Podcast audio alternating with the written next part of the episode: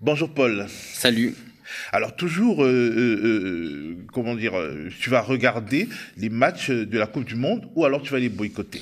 Moi, je ne peux pas me résoudre à les regarder parce que dans cette affaire, tout va mal. La façon dont ça a été proposé, la façon dont le Qatar organise ses relations de travail, on sait les 6500 morts. Enfin, c'est une parodie de compétition sportive et je pense que le sport est très mal de ce genre d'événement. Donc moi, non. Personnellement, je ne vais pas regarder. Alors, dans un pays dont la principale équipe de foot est contrôlée par le Qatar, où le principal diffuseur télé de foot payant, en tout cas, est contrôlé par le Qatar, où un ancien président, Nicolas Sarkozy, est un VRP du Qatar, les appels au, boycott, est-ce qu'ils sont vains? Est-ce qu'ils sont hypocrites? Est-ce qu'ils sont tardifs? Vu de l'étranger, euh, on pourrait bien prendre les Français pour des tartuffes. Effectivement, la question du boycott, euh, elle est souvent euh, pensée comme euh, un moyen de faire pression économiquement parlant sur les puissances engagées. Je pense que c'est pas nécessairement le cas. on peut le voir dans différentes sortes de boycotts.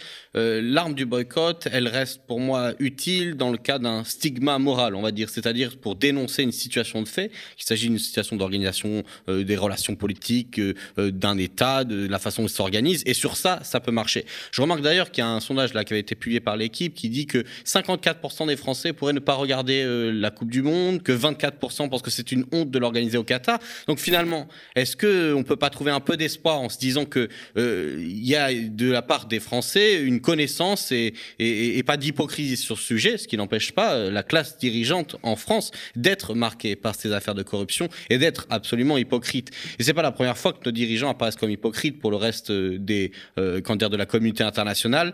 Donc voilà, je pense que le, cette confusion, euh, elle est à l'image du pays, quoi, qui est divisé sur ces questions entre euh, ceux qui considèrent qu'on doit ne pas politiser le sport, hein, comme l'a dit euh, Emmanuel Macron, mais le faire en tout cas en fonction des, lubies de la classe dirigeante, de ses alliés au niveau de la communauté internationale. Je voudrais qu'on revienne à notre actualité politique, notamment pour évoquer deux thématiques. Premièrement, euh, la LOPMI, la loi d'orientation et de programmation du ministère de l'Intérieur. Elle fait moins de bruit que la loi sécurité globale et pourtant elle fait partie de l'arsenal législatif radical visant à rendre quasiment impossible les contestations de masse et elle a été adoptée en première lecture tard dans la nuit de vendredi à samedi par l'Assemblée nationale, comme tu as dû euh, t'en rendre compte Alors là, Lopi, la difficulté, hein, je sais qu'il y a eu des intervenants qui sont déjà revenus sur cette question euh, sur vos plateaux, c'est que c'est une loi de programmation. C'est-à-dire qu'il y a énormément de, enfin, de, de dispositions. D'abord, il faut retenir 15 milliards d'euros supplémentaires euh, pour la police. Alors, il s'agit en partie euh, d'un nombre d'augmentation des effectifs euh, et donc de masse salariale, mais effectivement aussi de, dire, d'achat de nouveaux matériels.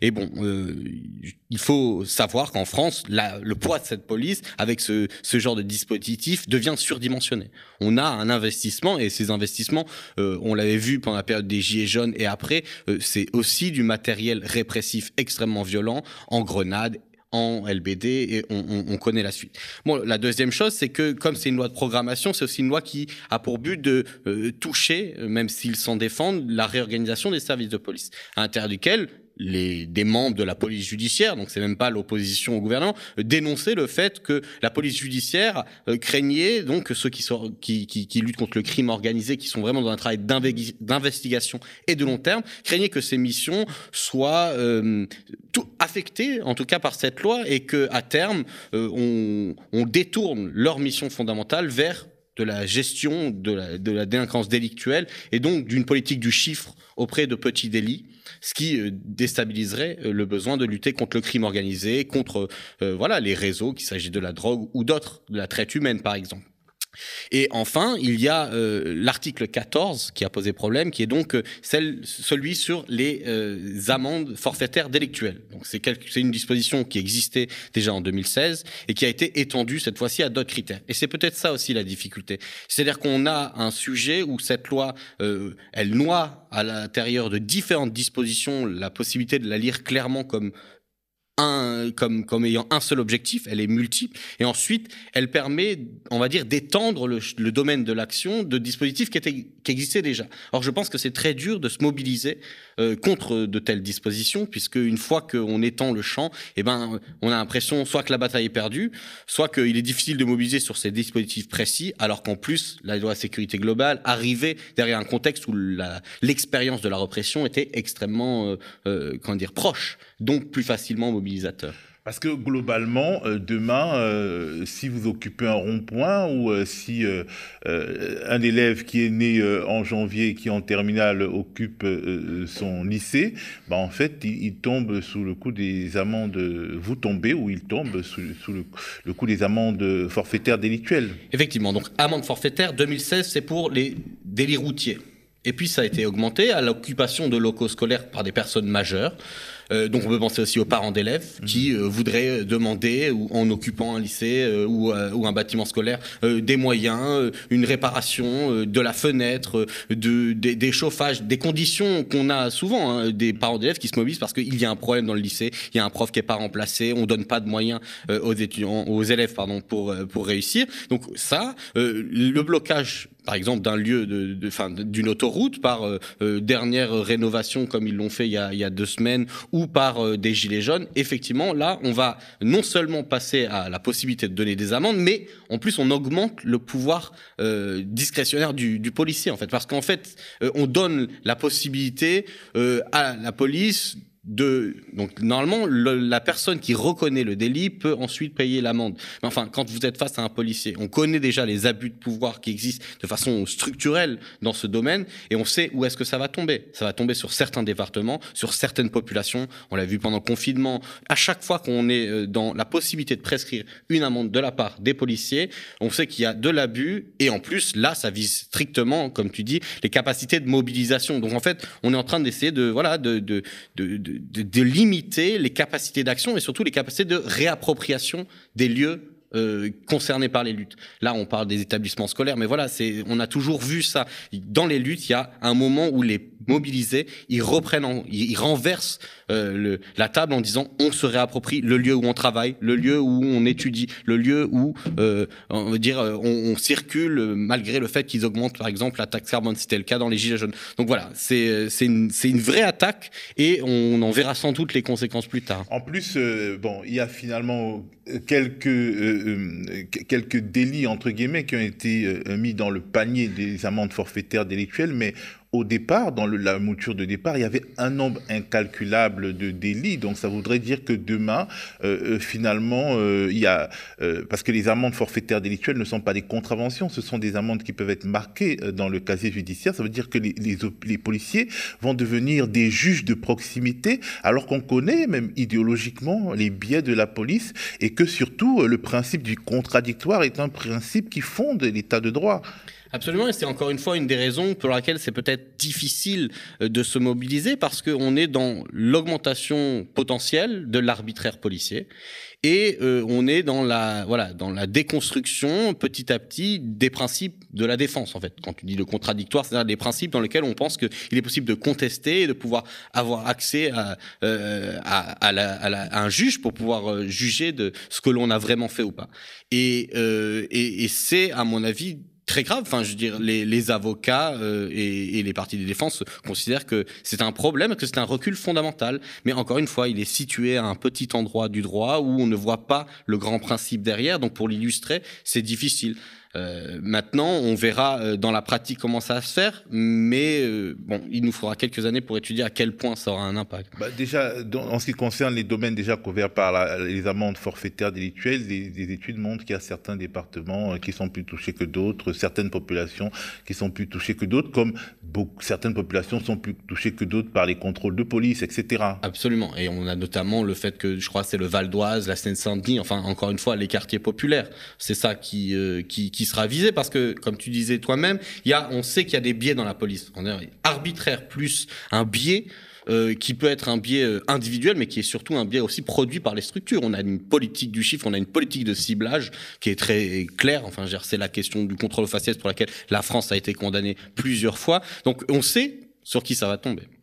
Alors, Mediapart rapporte, et je lis, que jouant sur du velours, le ministre de l'Intérieur a pu compter sur les soutiens du groupe majoritaire Renaissance et concernant de nombreux points sur celui d'une bonne partie de la droite. En échange, le gouvernement a accepté de soutenir de nombreux amendements, dont plusieurs déposés par le Rassemblement national. On est loin de la rhétorique des extrêmes qui se rejoignent, brandis par la Macronie à chaque motion de censure de la NUPES euh, votée par le RN. Absolument, parce que le gouvernement euh, compte, je pense, sur la multiplication des textes et sa maîtrise, entre guillemets, en partie de, de, de l'agenda pour imposer euh, des séquences médiatiques où on enlève le, le, règne de la cohérence globale, quoi. Et donc du coup, euh, ils peuvent dire une chose un jour et faire l'inverse la fois d'après. D'autant plus que voilà, ce sont des tractations discrètes là qui euh, passe son temps à regarder exactement qui a voté quoi avec qui. Bon, bah, cela dit, euh, est-ce que sur le fond du, du, du vote en commun, ça n'est pas non plus une surprise extraordinaire que la droite euh, et la euh, Renaissance et le Rassemblement national soient capables de s'aligner sur des positions. Ils ont, ils représentent tous euh, plus ou moins un continuum dans la dans dans la dans la répression, dans dans, dans l'optique répressive, quoi, dans l'augmentation. Le parti de l'ordre. Exactement, exactement. Alors toujours au, au sujet de l'actualité parlementaire, un fait un peu passé sous les radars, c'est le rejet de la demande de commission d'enquête parlementaire déposée par la France insoumise en la personne de Daniel Simonet sur le sujet des Uber Le scandale des Uber Files, dans lequel le nom du président Emmanuel Macron est cité. On regarde un extrait de la présentation de Daniel Simonet. Alors mes chers collègues, en juillet dernier, l'enquête journalistique des Uber Files a permis de révéler l'ampleur de la stratégie de lobbying employée par la société Uber pour s'implanter en France. Cette enquête, elle a euh, publiée par le Consortium international de journalistes d'investigation fut rendue possible par la transmission de centaines de milliers de documents internes à la société Uber par son ancien lobbyiste devenu lanceur d'alerte, Marc Magan. L'existence d'une telle stratégie de lobbying était certes déjà supposée. Cette enquête a néanmoins révélé non seulement l'ampleur, mais aussi la façon dont l'action ou l'inaction des pouvoirs publics lui a permis finalement de prospérer. C'est la raison pour laquelle j'ai déposé le 10 octobre dernier, avec euh, l'ensemble de mon groupe La France Insoumise NUPES, une proposition de résolution tendant à la création d'une commission d'enquête qui doit permettre de comprendre les mécanismes ayant permis à l'entreprise Uber de plier le droit français pour imposer son modèle. Le rôle de la commission des lois est aujourd'hui de se prononcer sur la recevabilité et l'opportunité de la création d'une telle commission d'enquête. Alors, ce qui m'a frappé, ce n'est pas tant le fait que cette demande soit rejetée, mais la raison invoquée par les députés de la majorité, mais aussi de LR. Je voudrais qu'on écoute l'argumentaire de Sacha Houlier, le président macroniste de la commission des lois. J'ai noté que vous aviez fait un long développement sur la recevabilité de votre proposition de résolution. Ce long développement, il n'est pas anodin. Il est bien parce que vous connaissez euh, les limites et les grandes difficultés sur l'irrecevabilité de votre proposition. Cette proposition de résolution, elle met d'abord en cause indirectement, même si on verra vous avez tenté de le rectifier, sans y parvenir, la responsabilité du président de la République. Le principe d'irresponsabilité du chef de l'État, il empêche une commission d'enquête puisse mettre en cause cette responsabilité, même de manière indirecte. C'est une pratique constante depuis 1958, c'est ce qu'a décrété le président euh, François Mitterrand lorsqu'en 1984, il avait refusé que son prédécesseur, le président Giscard d'Estaing, témoigne devant une commission d'enquête sur l'affaire des avions renifleurs.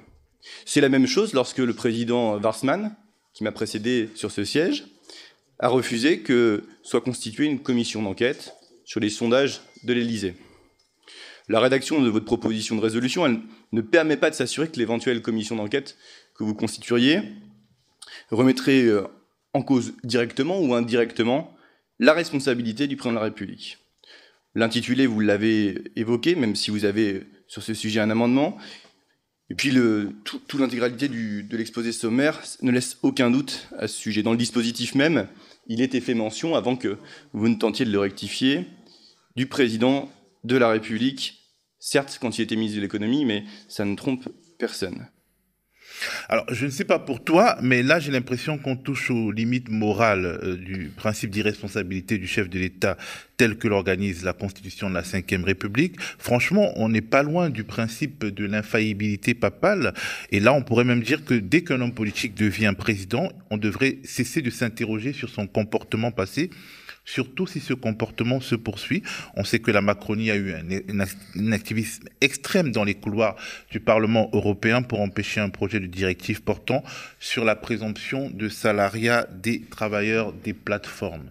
Et là, Sacha Ollier, euh, il nous dit que, en gros, euh, ce serait remettre en cause euh, le principe de l'irresponsabilité de chef de l'État que de, de, parler de ce qu'il a fait quelques années plus tôt, avant qu'il soit chef de l'État. C'est effectivement curieux puisqu'il s'agissait de la période 2014-2016 dans laquelle euh, il était ministre de l'économie, euh, si je ne m'abuse, et donc euh, il est tout à fait possible de penser que on regarde les, les, les, contacts, les 17 échanges, qu'ils soient par appel, SMS ou dîner qu'il a eu avec les lobbyistes d'Uber, et quel est le rôle exact qu'il aurait pu avoir dans la facilitation de dispositifs d'implantation en fait de en France. ce que tu dis en disant c'est presque la, la pontification, enfin l'exemple papal, en fait effectivement l'irresponsabilité du président de la République pour les actes qu'il commet dans le cadre de son mandat, et ça dépend de l'article 67 de la Constitution, il y a des limites, notamment en cas de haute mais enfin, c'est un principe qui nous vient tout droit de la royauté. On disait le roi ne peut faire mal. C'est du même principe que l'on a sacralisé euh, le rôle du président. Et effectivement, esquive de la part de la Macronie un peu faible, un peu automatique pour pouvoir euh, défendre le fait qu'en fait, derrière cette affaire, qu'est-ce que ça pose comme question? Ça pose la question de la corruption la corruption au sens où on croit que la corruption est une, est une tâche est, est une tâche morale en fait un, acte moral où il y a des gens qui seraient des corrompus des gens qui seraient des, voilà de mauvaises personnes. Alors qu'en fait je pense que euh, la, la, corruption systématique parce que là on parle de, des Uber Files mais on sait que pour le Qatar dont on parlait tout à l'heure c'est Sarkozy et c'est toujours la même chose. C'est le symptôme de la domination de la bourgeoisie sur l'État et la société c'est ça la corruption. C'est le moment où il est difficile de repérer quel est l'intérêt général, quel est l'intérêt des groupes qui sont organisés autour du pouvoir et l'intérêt des, personnes qui sont, on va dire, l'interface en ces deux mondes. Et Nicolas Sarkozy, Emmanuel Macron sont par exemple des exemples très, voilà, très actuels de cette capacité d'interface entre certains mondes de la classe politique et le monde économique. Et euh, en pensant à ça et en sachant qu'on discuterait, j'étais allé retrouver vraiment une phrase, une citation pour vraiment ancrer cette idée. Karl Marx, dans l'idéologie allemande, il dit Toute classe qui aspire à la domination doit d'abord conquérir le pouvoir politique pour représenter à son tour ses intérêts propres comme étant l'intérêt général. Et c'est ça la réalité de la corruption et la réalité des rapports qu'on a. Donc le fait qu'ils esquivent, qu'ils essayent de... C'est juste que cette irresponsabilité du président est un dispositif très très fort pour pouvoir bloquer le rôle de quelqu'un qui a autant de pouvoir. Donc c'est le principe de la domination on est capable de tout, on peut mettre des dispositions en jeu et dicter des règles, mais on est responsable de rien.